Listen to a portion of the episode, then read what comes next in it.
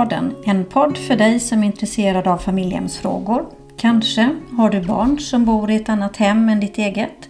Eller också kanske du har växt upp med ett annat barn från en annan familj. Eller också är du själv placerad i ett familjehem. Och kanske jobbar du inom socialtjänsten eller är intresserad av familjehemsfrågor i stort. Välkommen! Podden Familjehemspodden drivs av mig, Birgitta Harberg. Och mig, Monia Sunesson.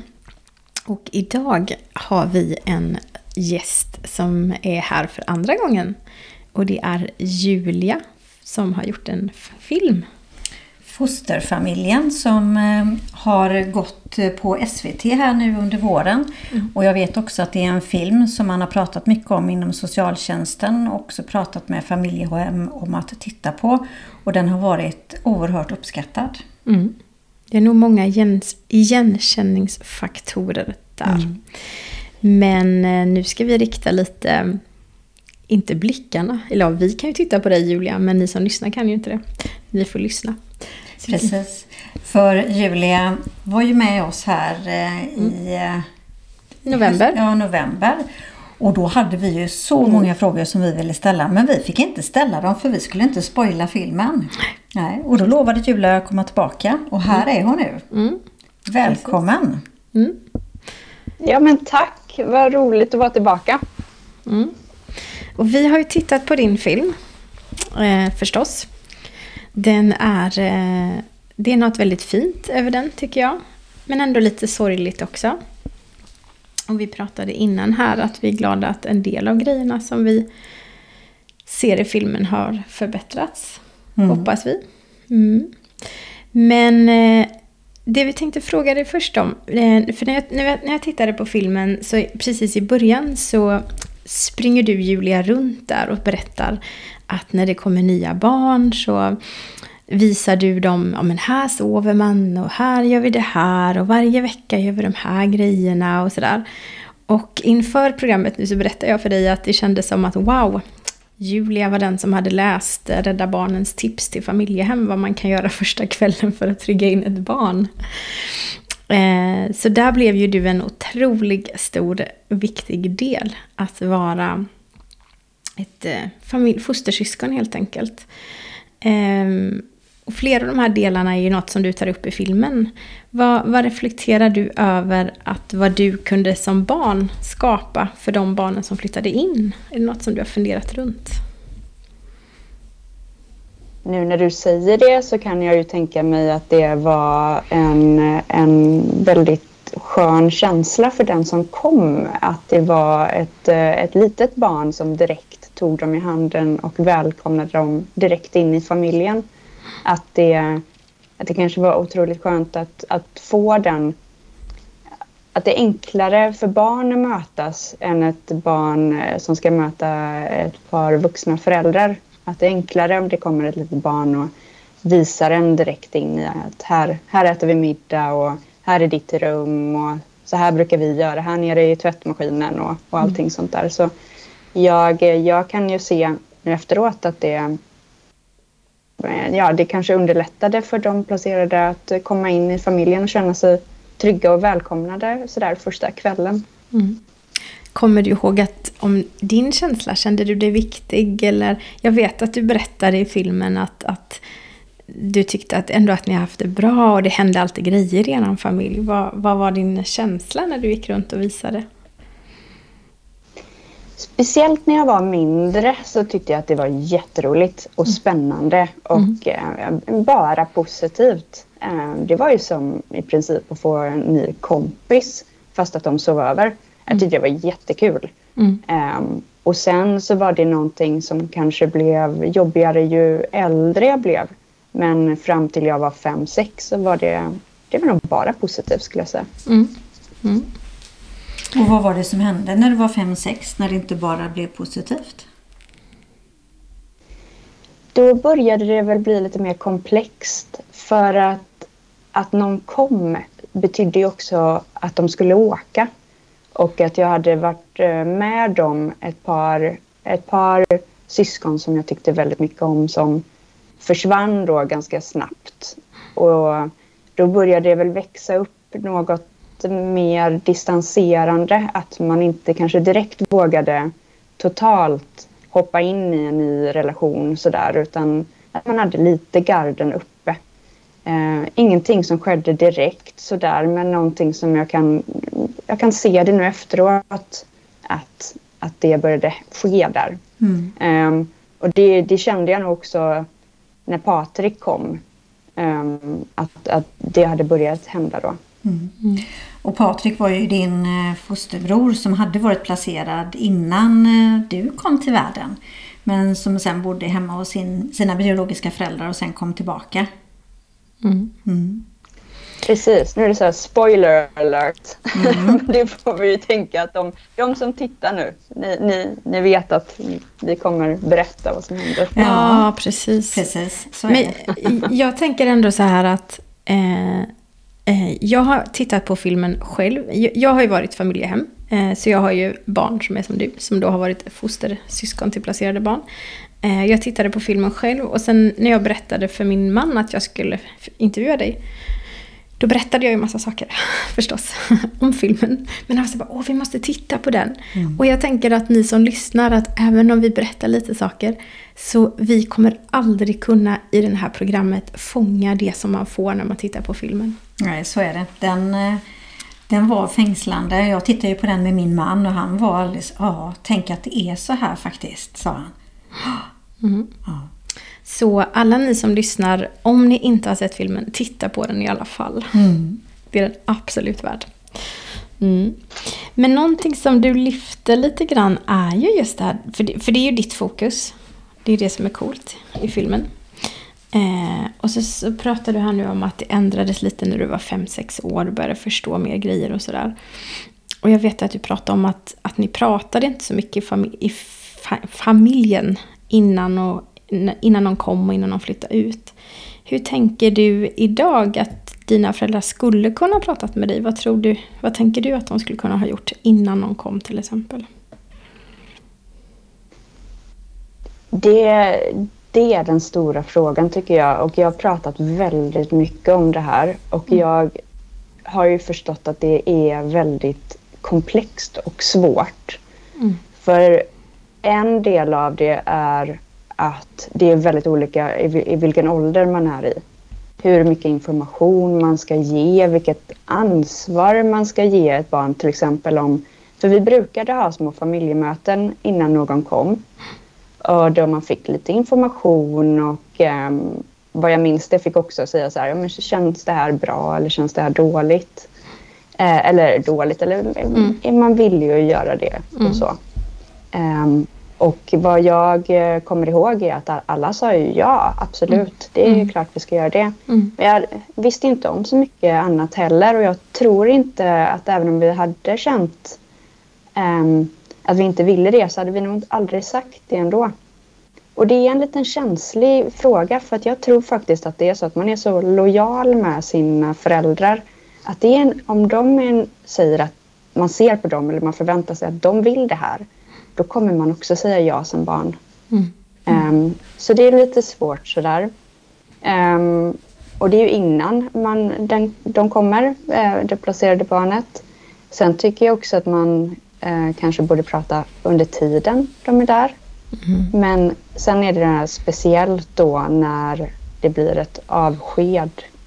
Och det är ju den stora frågan för att det är det som jag tyckte var mest traumatiskt skulle jag säga. Mm. Eh, för att det skedde eh, ganska snabbt kunde det göra. De flesta gångerna gick det rätt snabbt. Och även om jag hade informationen som barn och visste om att de här barnen bor hos oss under en kort tid och sen ska de tillbaka till sina föräldrar. Så var det en sak att veta om det och en annan sak att ta ansvar för de känslorna som fyra, fem, sexåring och eh, ändå liksom, ja, nej men nu har jag knutit an här till mitt syskon men eh, nu är det dags och eh, nu släpper jag taget. Mm. Utan att någon pratade om det. Jag tycker att det är ganska stort ansvar som man lägger över på ett barn. Um, mina föräldrar hade fått rådet av den handledaren som de hade under den tiden. De pratade med en psykolog och fick rådet att uh, avdramatisera både när ett nytt barn kom och när ett barn åkte. Och jag tror att det säkert är ett väldigt bra råd. Att man inte ska gå in i och göra någonting svårare än vad det är. Men det innebar också att det aldrig fanns någon som uttryckte att detta var jobbigt. Och det innebar då att för ett barn så tänkte jag att de känslorna jag hade, att det var jobbigt, det, det fanns inte riktigt någon plats för det och det kanske var fel att känna så. Det, det fanns ingen fanns ingen möjlighet att få känna de känslorna för att de fanns liksom inte, om ni förstår vad jag menar. Mm. Absolut. Um, och det är klart jag funderar på, tror du att det här har påverkat dig som vuxen att det, och även som barn, att det kom och gick barn och att du inte fick en möjlighet att ändå prata om det på ett kanske lite mer ingående sätt? Det tror jag definitivt och det, det är ju det som jag sa att när jag var liten så, så var jag ju villig såklart och, och tyckte att det var jätteroligt och allting var okomplicerat. Men att det då blir mer problematiskt ju äldre man blir eftersom man kanske knyter an eh, lite starkare. Mm. Eh, och när man kan ha andra sorts relationer, man pratar med varandra om man upplever det. Mm. Och förståelsen också. Starkare. Uh-huh. Och förståelsen det här att de försvinner. Först- du... Förståelsen över det och förståelsen över att de här barnen kanske inte mår bra. Att, att dit de ska eller dit de kommer ifrån, att de är hos oss av en anledning. Mm. Och det är liksom för att där de kommer ifrån, um, att, att någonting var dåligt kanske med det. Mm. Men det är komplext. Det var inte i alla situationer det skedde och ibland så träffade vi även deras biologiska föräldrar när de kom hem till oss och besökte oss och var med och kanske firade um, högtider och sånt där. Så att det är svårt att säga um, exakt och så, men om man ska generalisera så, så var det ju avskeden, avskeden som, som var jobbigast och också det här med att, um, att faktiskt inte ha någon att prata med. Mm. Uh, att, att det blev så och jag, jag förstår varför mm. de tänkte att detta skulle vara det bästa. Mm. Men det var ju också då ingen ingen som sa emot det eller någon som kollade upp det från socialtjänstens sida till exempel. att Hur, hur mår era barn eller sådär. Utan det var ju föräldrarnas sätt eller föräldrarnas roll att, att, att, um, att ha koll på det. Och man fick ingen till exempel utbildning eller stöttning som skulle kunna berätta för dem att man skulle gå in heller. Och mm. eh, kanske prata mer om det. Så mm. att, ja. Och, där har det ju utvecklats en hel del, eh, får man ju ändå säga, sen, sen du var barn. Eh, och jag vet att när du var i Göteborg och blev intervjuad av oss så träffade du ju ett projekt som jag hoppas att vi kommer intervjua i våran podd. Som ju är specifikt faktiskt utbildning för barn och föräldrar som vill bli familjehem. Syskonstödet. Mm, absolut, mm. det ser vi fram emot. Mm. Så det, det har ju det hänt lite. Jag. jag har pratat mycket med dem. De verkar ju... Ja, de, verkar, de är toppen. Mm. mm. Mm. Men, men du pratar mycket om dina syskon och det tycker jag är så häftigt. Um, blev alla syskon liksom? Eller när blev en placerat barn hos er ett syskon? Eller blev de det på en gång? Eller? Um, det var också... Det, det är faktiskt så att sys helt syskon blev de inte. Mm. För så, det var så att så fort någon kom hem till oss och kom innanför vår dörr så blev de en del av familjen. Jag skulle ju aldrig säga fostersyskon eller liksom, utan det var ju mina syskon då. På ett sätt. Sen förstod jag ju att mina biologiska syskon och jag, delvis på grund av att vi var mycket yngre än de andra, de som kom var äldre än oss, men också att jag visste att vi, vi skulle ju inte någonstans. Vi skulle ju aldrig flytta. Vi var ju kvar. Mamma och pappa hade varit våra mamma och pappa alltid. Så jag förstod ju ändå att det fanns en skillnad.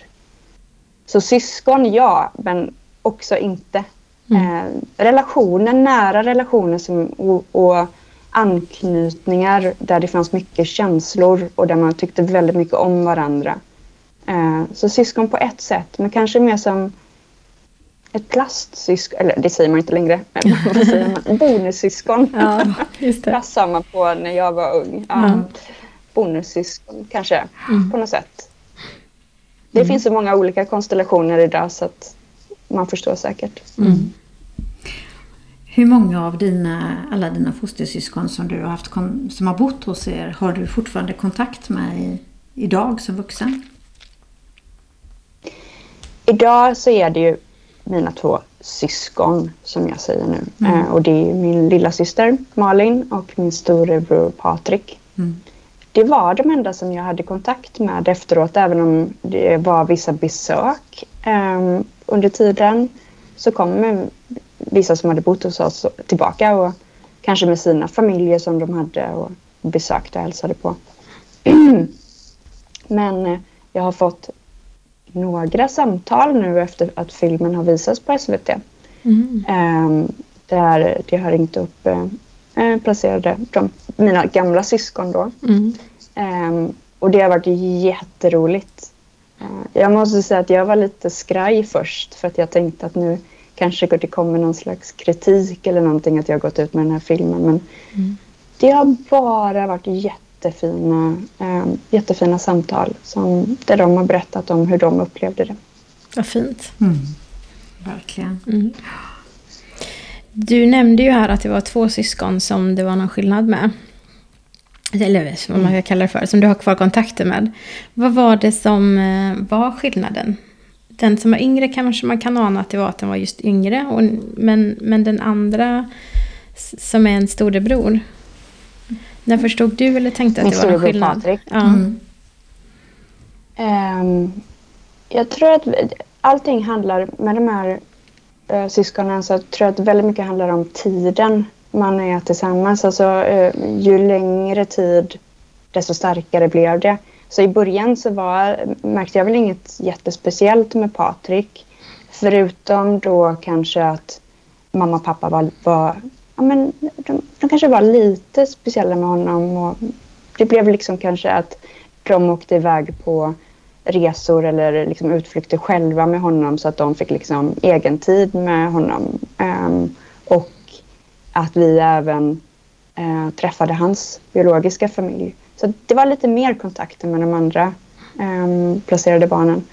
Sen över tid, han, han åkte ju aldrig hem Just det. på det sättet. Så då, då blir det ju det, ja okej, ja men nu så, ja men du är ju kvar, du är kvar på, det är ju jul efter jul och födelsedag efter födelsedag och relationen växer. Mm. Sen var det så att liksom med, med Malin så var det under väldigt lång tid som mamma och pappa inte kunde säga så här, ja men nu är det klart. För det var inte klart. Utan det tar lång tid i de här processerna med då till exempel vårdnadsöverflytt eller eh, sådär. Så att det är inte som att helt plötsligt att de säger ja men nu, nu, nu är det klart ingenting. Utan ja, jag upplevde det som att det, det tar lång, lång tid innan man får någon slags ehm, avgörande ehm, att, att nu, nu åker han aldrig härifrån. Nu, nu blir det så här att Patrik får stanna. Mm. Utan då är det mer att relationen fortsätter ju oavsett ehm, om man vet eller inte vet att växa.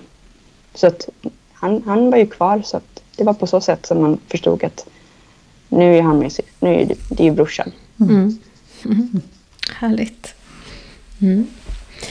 I filmen, eller om det var när vi intervjuade dig förra gången, nu minns jag inte. Men du, du sa att när ni, när, jo, förra gången berättade du att när ni gjorde filmen så hade ni pratat väldigt mycket och reflekterat över hur det hade varit.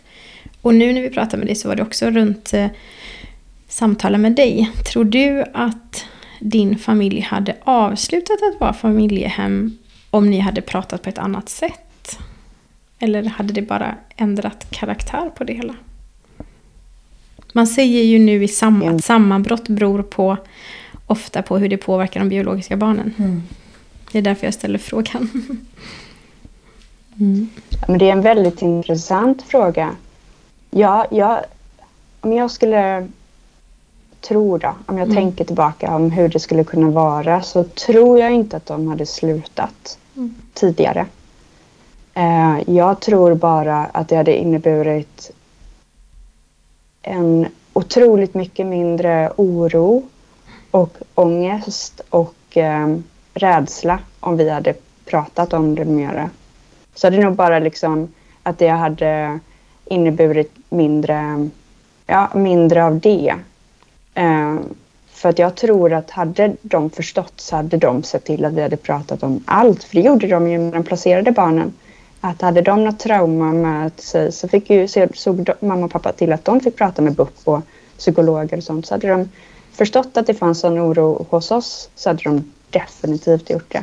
Mm. Um, men sen så finns det ju också, som med Malin sen, att oavsett hur mycket man hade pratat så är det ju liksom en del av det här systemet är ju också att det, att, att det kommer bli situationer som är jobbiga ändå. Mm. Så är det ju för att uh, det kan hända saker med barnet, med relationen, med vår familj, med deras familj. Um, och med, barn, med till exempel Malin då så börjar det som en sorts placering och utvecklas till någonting annat. Um, och då kommer det in massa problem med det och, och de här liksom, känslorna kommer finnas där ändå. Men, men hade jag kunnat prata om det så hade de nog inte varit lika traumatiska. Mm. Um, mm. Och jag vill faktiskt flika in där också att eh, enligt mig så tycker inte jag att det ansvaret att prata med de biologiska barnen enbart ligger på familjehemsföräldrarna. Och det här tycker jag är rätt viktigt. Mm. För familjehemsföräldrarna gör ett stort arbete redan. Och det gör faktiskt de biologiska barnen också. De är en del av familjehemsvården. Mm. Eh, de tar ett jättestort ansvar för den här familjen och vårdomplacerade barnen. Och att det inte finns ett uttalat, en uttalad roll som socialtjänsten ska ta för de biologiska barnen tycker jag är ganska fel. Just nu finns det, och det pratade vi också lite grann om innan, mm. Mm. de här råden som vi är ganska säkra på att det, det ser ut fortfarande som att det finns råd och man bör prata med de biologiska barnen i utredningen av ett familjehem. Mm. Ja, man, ska, um, man ska prata med de biologiska barnen enligt... Hon kollade här. Jag kollade det. Eh, så det, man ska göra man ska. det. Ja, man ska prata med biologiska barn inför en placering och inhämta deras eh, åsikt. Men däremot så finns det ju ingenting, precis som du säger, i uppföljningen i kontakten med de biologiska barnen. Och där kan både jag och Monia hålla med om att det är ju en miss i lagstiftningen. För det är ju självklart att de biologiska barnen är ju en stor hjälp i placeringarna. Eh, men de har också massa egna upplevelser och de upplevelserna behöver ju de få ett eget rum att prata i tillsammans med en, en vuxen företrädare som kan hjälpa vidare med tankar och funderingar. Mm. Precis.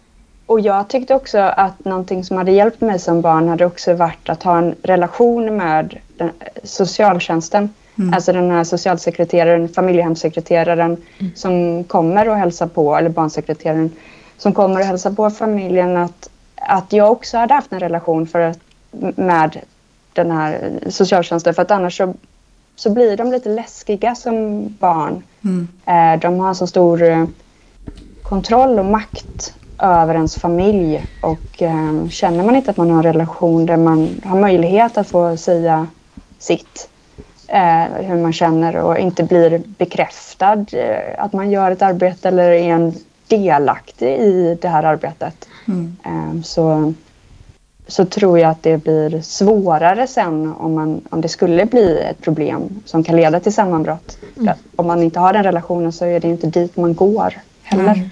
Mm. Precis. Och du berättar ju också i, din, i filmen och berättat för oss tidigare att ert familjehem, eller din mamma och pappa, blev ju en, ett HVB. Eh, och det finns ju inte längre på det sättet. Eh, så. så det blev ett HVB-hem så jag misstänker att då match, gjorde man ju inte heller någon matchning med barnen gentemot eh, dina föräldrar utan det var ju den här HVB-delen man tittade på. Men var det någonting du märkte mer än att mamma och pappa var hemma? Vi berörde det lite tidigare. Alltså jag, jag tror fortfarande matchningar gjordes. För det vet jag att mamma pratade väldigt mycket om och pappa då att, uh, att man sa att det finns en prövotid och de fick komma dit för att se om de fungerade med de andra mm. placerade barnen och med oss. Eh, för vi var ju så många så jag, tror ändå matchningar gjordes på något sätt. Ja, ja. Eh, men annars, ja, när det, jag märkte inte av så mycket eftersom jag, jag träffade ju aldrig under hela min tid både när de var familjehem och eh, HVB-hem någonsin eh, socialtjänsten eller Länsstyrelsen som då tog över och hade det större ansvaret när det mm. blev HVB-hem. Eh, eftersom jag aldrig träffade dem så hade jag kanske inte heller helt koll på hur insynen såg ut. Mm. Eh, förutom att liksom, mamma arbetade mer med bokföring i källaren. sådär. Att det var liksom mer insyn i både ekonomin också. Mm. Um, men nej, det, det, det, blev liksom inte att jag var en... Jag kändes inte som att den delen av familjen var jag en del av. Utan mm. den hölls um, borta från mig.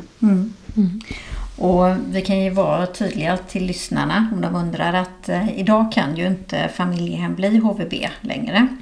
Eh, men det är ju klart att eh, vi har en annan förekomst i samhället idag och det är familjehem som har familjehemsplacerade barn och så blir de vårdnadsöverflyttade. Så de blir liksom som de egna barnen.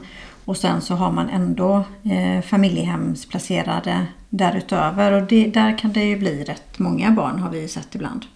Ja, och sen så finns ju kvar eh, en, eh, en lag. Eh, och där är det ju socialtjänsten som ansvarar, inte familjen. Mm. Att har man fyra barn placerade så ska det anmälas till Socialstyrelsen är det ju idag. Mm. Men det är ju inte alls så där som när dina föräldrar blev HVB, att, att det är tillstånd och sådana här grejer. Utan det är bara att man anmäler att här har vi en familj som har fyra barn. Mm. Sen kan man ha fler än fyra barn idag då. Mm. För att blir något barn som Birgitta sa, vårdnadsöverflyttat så kan du ändå ha ett till då. Mm. Så att ehm, ja, det, det, finns fortfarande saker att se över inom de här frågorna. Så mm. är det ju. Det är det. Mm. Men, men det jag tänker om vi ska jag, jag inser nu att jag glömde att formulera den allra viktigaste frågan. Fast samtidigt så är ju hela det här programmet handlar om barnperspektivet. För hela filmen är utifrån ditt perspektiv. Mm. Men alla program brukar vi avsluta med en fråga om barnperspektiv. Eh, du får jättegärna fundera medan jag säger vad jag tänker här. För nu går vi på lite freebase på slutet. Mm. Eh, om det är en viktig fråga som du funderar runt, runt barnperspektivet. Men det som jag tycker att jag vill fånga in av det du har sagt idag och det jag ser i filmen. Så tycker jag att det är så viktigt att alla som blir familjehem pratar med sina, alla sina barn. Och att socialtjänsten tar den här frågan på allvar. Och pratar med alla barnen. Men har du något, något sådär som du vill trycka extra på kopplat till barnperspektivet utifrån din, ditt liv och att du har gjort den här filmen? Som en avslutning. Ja, men jag har nog några saker som brukar komma fram när jag har pratat eh, med familjehem och socialtjänsten. Och det är det här, vad skulle jag velat vara annorlunda när jag var barn? Och då är det några saker. Det här att jag fick prata. Men inte enbart det, utan även hur de samtalen skulle kunna se ut. Och då tycker jag att det finns några viktiga saker. En sak som är viktig är att jag hade aldrig pratat öppet om mina föräldrar var med mig. För att återigen den här lojaliteten man har med sina föräldrar gör att man inte hade eh, kanske tagit fram saker som man tycker är svårt och som kanske verkar som kritik mot dem. Så jag tror att det är viktigt att man får prata eh, som barn men att det ska ske ja, utan föräldrarna. Och att man hjälper barnet, att det inte är barnets ansvar att ta för sig i de samtalen. Utan att man ska hjälpa barnet att prata om saker som de kanske inte vet att de vill prata om. Kanske genom att måla i, i olika åldrar och kanske också genom att förklara att andra barn känner så här och så här. Att man redan ger barnet en möjlighet att, äh, att se igenkänning genom andra barn. De kanske tycker att det är jobbigt när någon åker och de kanske känner så här och så här. Och på så sätt göra att, eh, att jag hade öppnat upp mer. Um, så där tror jag att det finns ett, ett, ett barnperspektiv att verkligen tänka till. Um, hur, hur når man de här barnen och gör så att det blir uh, det bästa systemet som det kan vara. Mm. Det tyckte jag var eh, jättefint beskrivet. Prata med barnen. Företrädarna ska prata med barnen. Man ska prata med barnet utan föräldrarna. Och man ska enligt då delaktighetsmodell helt enkelt se till att barnet får möjligheter att uttrycka sig och möjliggöra så att barnet kan uttrycka det den känner för att hjälpa de biologiska barnen. Det borde vi skicka upp till Socialstyrelsen att de tänker på. Precis. Mm. Mm, absolut. Julia, jag tänker att vi avslutar och säger ett superstort tack mm. att vi har fått möjligheten att få intervjua dig. Ja, igen. Mm. Mm. Ett stort tack själv eh, att jag fick vara med. Mm. Och eh, titta på filmen Fosterfamiljen och eh, glöm inte att följa oss och tagga på, oss. Och... Ja, på Instagram, Facebook mm. och vår egen hemsida naturligtvis där du även kan titta och lyssna på tidigare avsnitt som vi har sänt. Så med de orden säger vi tack så mycket. Mm. Hej då!